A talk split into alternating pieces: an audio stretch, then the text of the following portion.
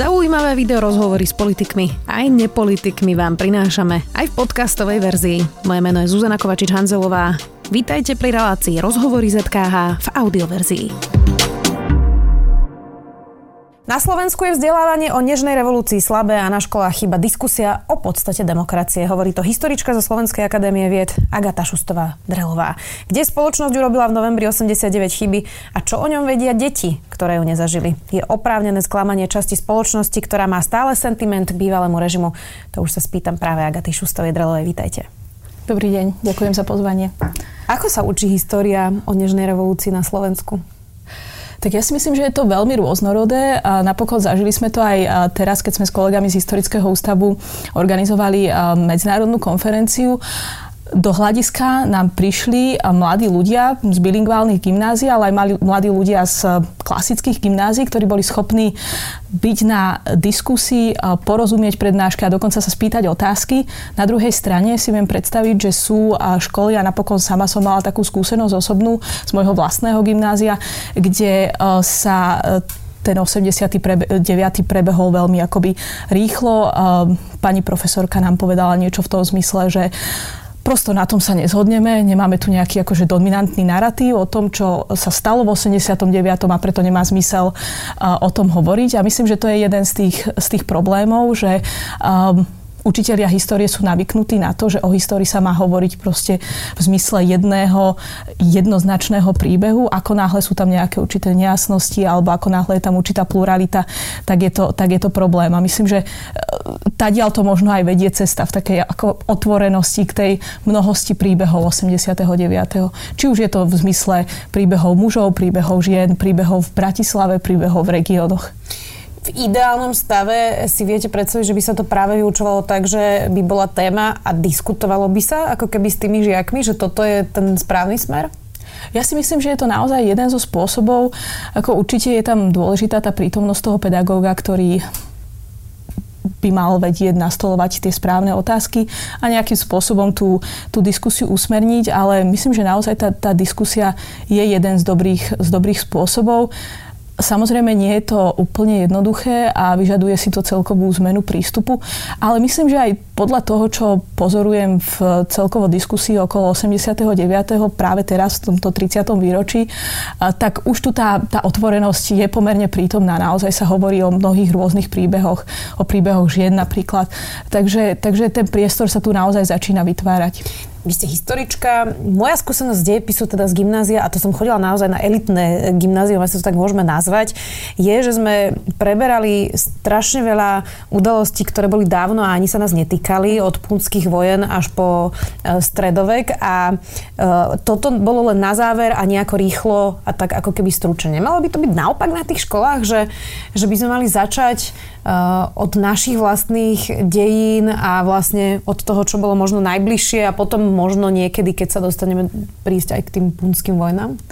Áno, ja si myslím, že uh, tá, tá moja skúsenosť napokon bola veľmi podobná ako tá vaša. Uh, a ten dôvod je, je, myslím, že presne ten, že um, akoby o tej minulosti máme istotu. A naša definícia histórie je taká, že proste históriu máme rozprávať vtedy a máme o nej hovoriť vtedy, keď proste z archívnych dokumentov sme na, dostatok dôkazov na to, aby sme ho, vedeli o nej hovoriť s absolútnou, s absolútnou istotou. Ten môj pohľad je je, je iný. Ja si myslím, že tá určitá neistota a pluralita je tu na mieste. Napokon um, mnohí, mnohí významní historici začínajú svoje knihy tým, že tento môj výklad je výkladom, ktorý pochádza z aktuálnej akoby úrovne znalosti a je možné, že prídu ďalšie dôkazy, ktoré toto poznanie zmenia, ale to je v poriadku, hej, proste tá, diskus, tá, tá história a poznanie histórie neustále napreduje a myslím, že táto, táto otvorenosť môže byť prítomná aj vo, vo vyučovaní histórie. A to je napokon, myslím, že jeden zo spôsobov, ako trénovať aj takú určitú otvorenosť aj vo verejnom dialogu. Čiže začína to naozaj na tých hodinách histórie a, a, a, a tohto by bolo výborné, ak by sme sa nejakým spôsobom prestali báť. Pri tom výročí vždy e, sa najviac spomína práve na ten moment už e, revolúcie, už tých protestov a toho, čo sa udialo pozitívne, môžeme to tak povedať. Uh, Máte pocit, že môže sa stať, že, že mladým ľuďom, ktorí to dnes vidia a vidia každoročne tú spomienku a teraz videli práve to 30. výročie, že im to príde také romantické, že aké to bolo úžasné a fantastické a ľudia sa spojili a bojovali a že sa ako keby trošku menej už hovorí o tých 40 rokoch predtým, e, čo všetko, aké rôzne podoby komunizmu, aj tvrdší, aj slabší, aj uvoľnenie, aj potom zase pritvrdenie, že málo diskutujeme o tom, čo bolo pred tou revolúciou? Ja myslím, že málo diskutujeme o tom, čo bolo pred revolúciou aj o tom, čo bolo po revolúcii. A to je ešte problematickejšie. Um, Áno, samozrejme, o 89. nemôžno diskutovať bez toho, aby sme mali predtým nejaké akoby dobré znalosti e, toho, čo sa dialo pred 89. Takže to je určite veľmi dôležité. E, napokon, neviem, aká bola vaša skúsenosť, ale tie 40, tých 40 rokov komunizmu e, bolo tiež veľmi slabo pokrytých a opäť to do určitej miery zobrazuje akoby ten stav verejnej diskusie o tom, že na jednej strane sú tu ľudia a máme tu príbehy ľudí, ľudí ktorí reálne reálne trpeli počas komunizmu a potom sú tu ľudia, ktorí pristupujú ku komunizmu s reálnou nostalgiou.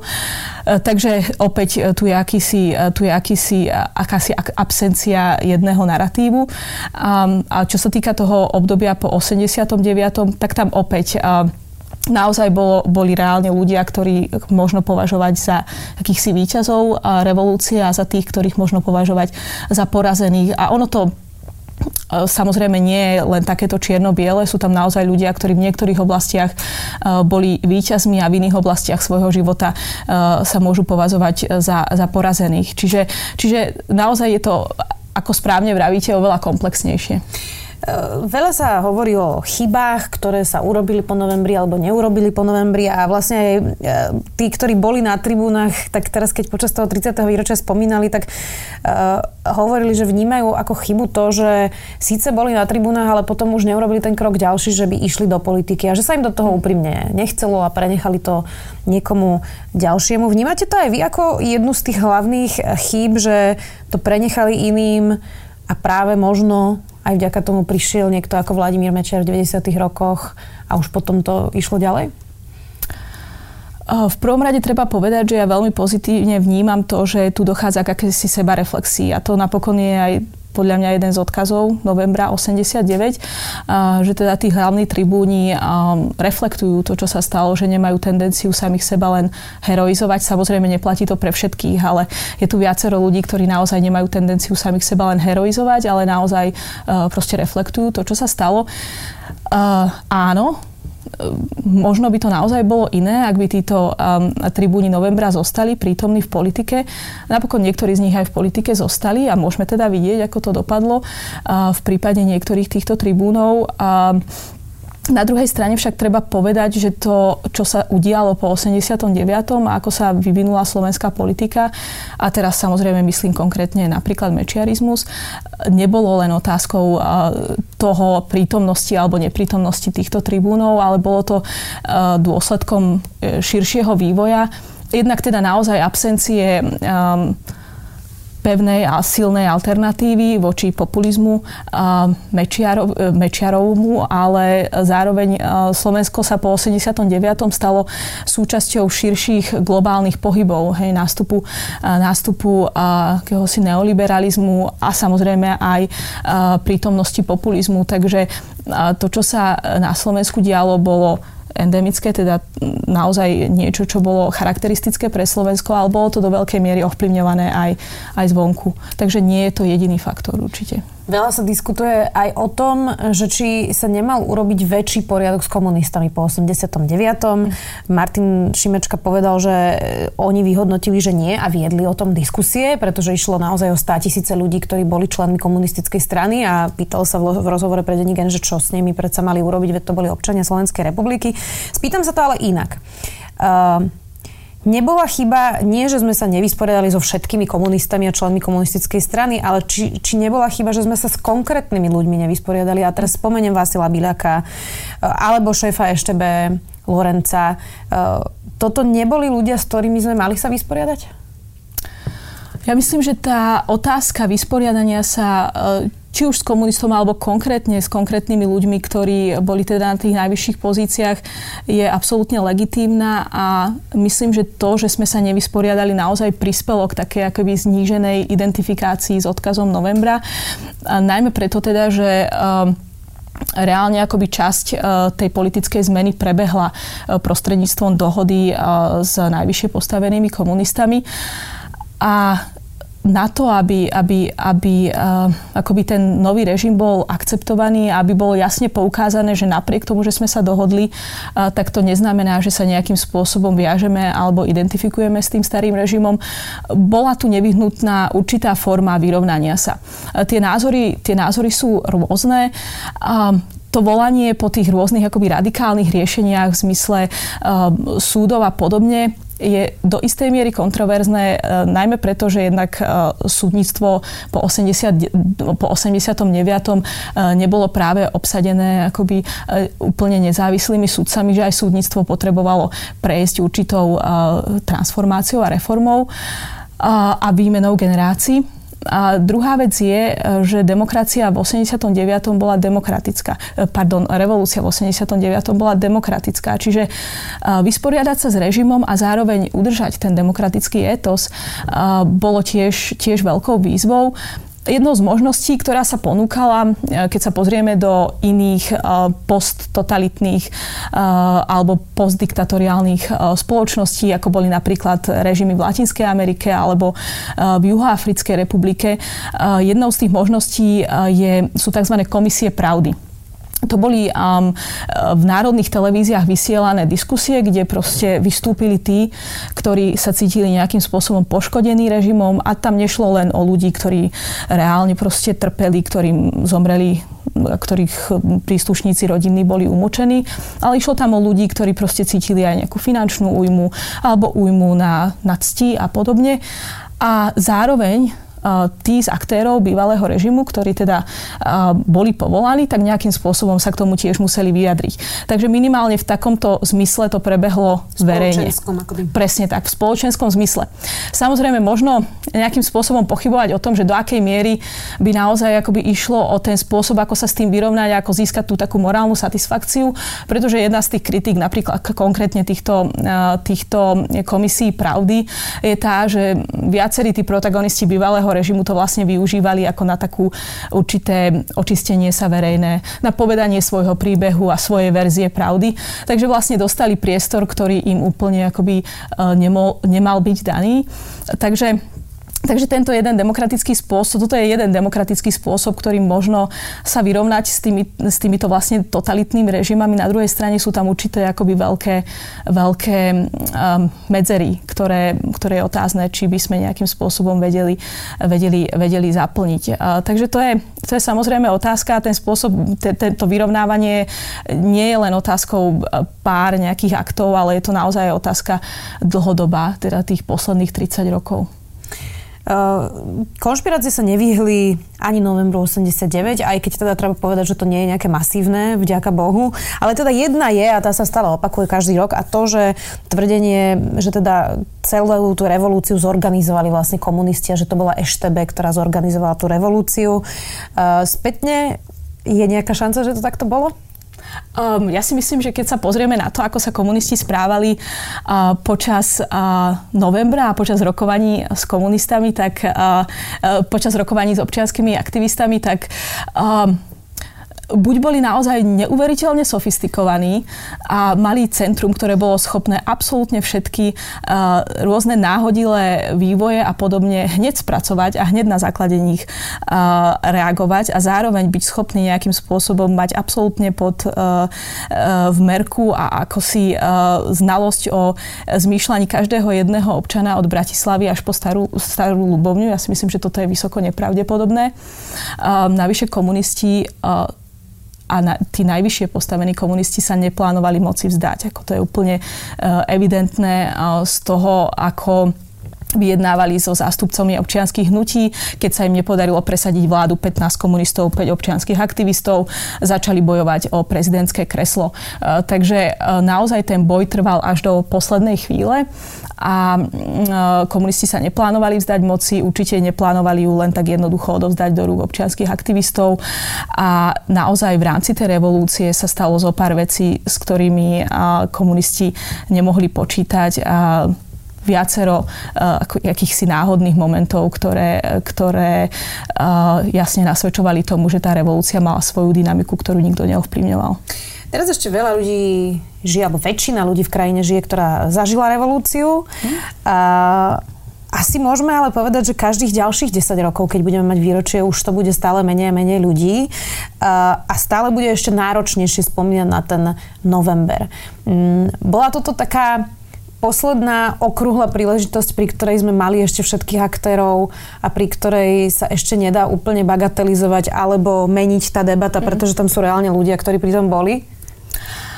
Ja myslím, že uh, samozrejme tá prítomnosť uh, tých reálnych aktérov je dôležitá, ale ten odkaz revolúcie on je uh, aj generačne prenosný. Hej? A to sa netýka len 89. To sa týka aj iných, iných udalostí. Samozrejme tá osobná skúsenosť je veľmi dôležitá, ale akoby ten, ten étos revolúcie, a keď sa pozrieme napríklad akoby naozaj na, to, na tú úroveň spoločenskú, uh, Čiže to je zážitok revolúcie ako momentu, keď sa občania, a to nie len v Bratislave, alebo nie len na tých najvyšších pozíciách, ale proste občania na námestiach, v podnikoch, kde sa zaktivizovali, kde sa proste naučili nejakým spôsobom verejne vystupovať a verejne um, zasadzovať za svoje práva, tak táto skúsenosť bola potom aj generačne odovzdaná. Dôležitým momentom boli protesty proti mečiarizmu na konci 90. rokov, kde síce teda bývali tribúni um, revolúcie zohrávajú dôležitú úlohu, ale už veľmi veľmi dôležitú úlohu zohráva aj generácia ľudí, ktorí mali e, počas revolúcie povedzme 12, 13, 14 rokov. Čiže tam sa už dochádza k reprodukcii. E, samozrejme, vždy, nie ide o nejaké akoby úplne presné reprodukovanie toho odkazu, vždy tam je určitá zmena, ale ten zásadný moment tej, tej akoby aktivizácie a toho, že sa nemôžeme spoliehať na štát, že on nejakým spôsobom vyrieši naše problémy, ale musíme sami byť aktívni, tak k tomu tam dochádza a potom napokon aj protesty za slušné Slovensko možno považovať za takú ďalšiu akoby generačnú e, reprodukciu e, tejto skúsenosti. Napokon e, na tom sa zhodli aj odborníci na, na, na medzinárodnej konferencii, ktorú sme organizovali. V podstate sa zhodli naozaj na tom, že Československo a Česko a Slovensko na rozdiel od Polska a Maďarska, kde tá, e, ten prechod vlastne od e, komunizmu k demokracii prebehol do veľkej miery za okrúhlymi stolmi a teda naozaj v rokovaní s komunistami, a kde to námestie nemalo takú veľkú úlohu, tak tam um, naozaj uh, nedochádza k tomu, že by 89. fungoval ako takýto akoby silný mobilizačný uh, moment naprieč generáciami, že by sa to nejakým spôsobom reprodukovalo. Česi majú k tomuto vzťahu ale trochu iný uh, vzťah ako Slováci. Uh, tí v podstate, keď vidíme štatistiky, tak Slováci najpozitívnejšie vnímajú vznik Slovenskej republiky, potom prvú Československú republiku, potom vstup do Európskej únie a až potom štvrtý najpozitívnejší sviatok je práve Nežná revolúcia. Česi to majú tak, že prvým je e, ich prvá republika, alebo teda Československá a druhá hneď je Nežná revolúcia. Prečo to majú oni vyššie v tom rebríčku? Ja myslím, že tam jednak je dôležité povedať, že ten rozdiel medzi týmito udalosťami je absolútne akoby minimálny, takže e, v konečnom dôsledku ten rozdiel medzi Českom a Slovenskom nie je taký výrazný, ako by sa, ako by sa mohlo zdať. Um, tá otázka je samozrejme e, náročná. Um, Jednou z dôvodov je možno uh, akoby taká o niečo jednoznačnejšia, taká jednoduchšia cesta uh, Česka po 89.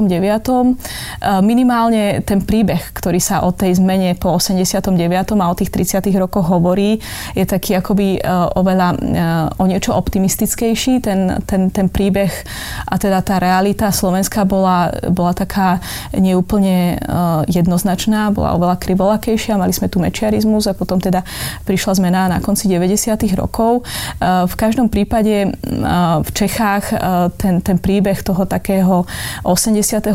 akéhosi začiatku vzletu toho českého národa, proste, ktorý nebol veľmi ničím zastavený, tak ten tam je akoby silne, silne prítomný. Čiže aby som to zhrnula, ja si myslím, že ono to vnímanie veľakrát nie je o nejakej akoby úplne konkrétnej realite, hoci tá tam zohráva dôležitú úlohu, ale je to do veľkej miery o tom, že ak, ako, si ten, ako si ten príbeh, príbeh proste toho vývoja po 89. a nie len samotného 89.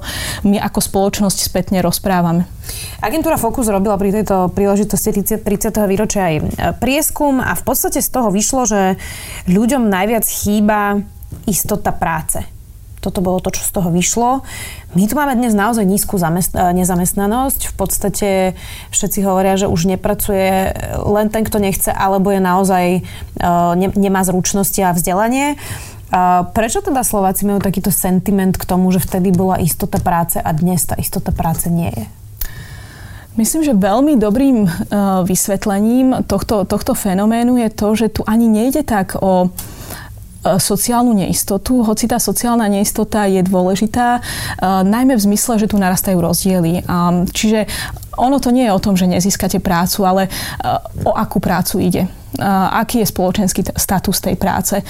Je tá práca dobre platená, zabezpečí vás to na dôchodok dostatočne dobre. Čiže tá sociálna neistota nie je len naozaj o tom, že či si môžem zohnať prácu, ale o akú prácu ide. A to sa dostávam k tomu, čo si myslím, že je ďalším dôležitým momentom, a ktorý by vysvetloval aj to, prečo aj Slováci, ktorí sú na tom relatívne dobre, ide o príslušníkov strednej triedy, ktorí neraz hovoria aj povedzme jedným cudzím jazykom, uh, pracujú v korporáciách, ale majú tendenciu sa nejakým spôsobom vymedzovať voči aktuálnemu systému, je tzv. absencia, a toto je termín, s ktorým prišiel britský historik Timothy Garton Ash, akási absencia spoločenského uznania. Čiže napriek tomu, že ten ekonomický kapitál už majú, chýba im akési, akýsi spoločenský alebo kultúrny kapitál. Čiže majú pocit, že vlastne tá ich pozícia v tej spoločnosti nie je dostatočne, nie je dostatočne ocenená. No a tu prichádzajú populisti, ktorým hovoria, že my sme teda tí, ktorí uh, vám to hodnotenie a to ocenenie dáme. V podstate stačí, že ste muž alebo že ste, uh, ja neviem, uh, matka v rodine, ktorá má tradičnú rolu. Toto všetko sú veci, ktoré my vidíme a my nejakým spôsobom reflektujeme. Takže, takže tá, tá absencia toho uznania um, je myslím, že veľmi, veľmi dôležitá um, a, a, a naozaj myslím, že v tom takom uh, po 89. modeli um, liberalizmu, ktorý, ktorý sme zažili, ktorý bol veľmi silne zameraný na meritokraciu, teda každý si je strojcom svojho šťastia a zabudol na ďalší dôležitý aspekt liberálnej demokracie, ktorým je solidarita, uh, tak uh, naozaj túto, túto akoby silne meritokratické vnímanie, uh, vnímanie spoločnosti a postavenia človeka v spoločnosti a jeho, jeho hodnoty je jedným z dôvodov, prečo populizmus aj má, má priestor v spoločnosti. Čiže je teraz tá najväčšia výzva 30 rokov po revolúcii rozvinúť tú solidaritu, o ktorej hovoríte? Áno, ja si myslím, že je to veľmi dôležité a naozaj nejde len o solidaritu ekonomickú, ale ide o akúsi solidaritu v zmysle, ako môžeme si vzájomne nejakým spôsobom vyjadriť uznanie, ako môže, môžeme tú spoločnosť postaviť tak, aby čo najviac ľudí sa cítilo nejakým spôsobom súčasťou, súčasťou spoločnosti. Ja si myslím, že tam je dôležité si uvedomiť to, že to nejde, nejde o nejaký proces, ktorý teraz akoby začne z hora. Samozrejme to uznanie na, v zmysle zákonov, v zmysle nejakého akoby sociálneho zabezpečenia a podobne je dôležité, ale je to o, naozaj o práci z dola a to by som povedala, že tam je ďalší dôležitý odkaz revolúcie revolúcie, teda to akoby mobilizovanie z dola, tie, tá občianská spoločnosť, proste rozvoj na úrovni komunít je, je veľmi dôležitý, pretože napokon každému z nás najviac záleží na tom, aký, aký majú názor tí naši najbližší. Čiže, čiže toto myslím si, že je taký ďalší dôležitý odkaz revolúcie.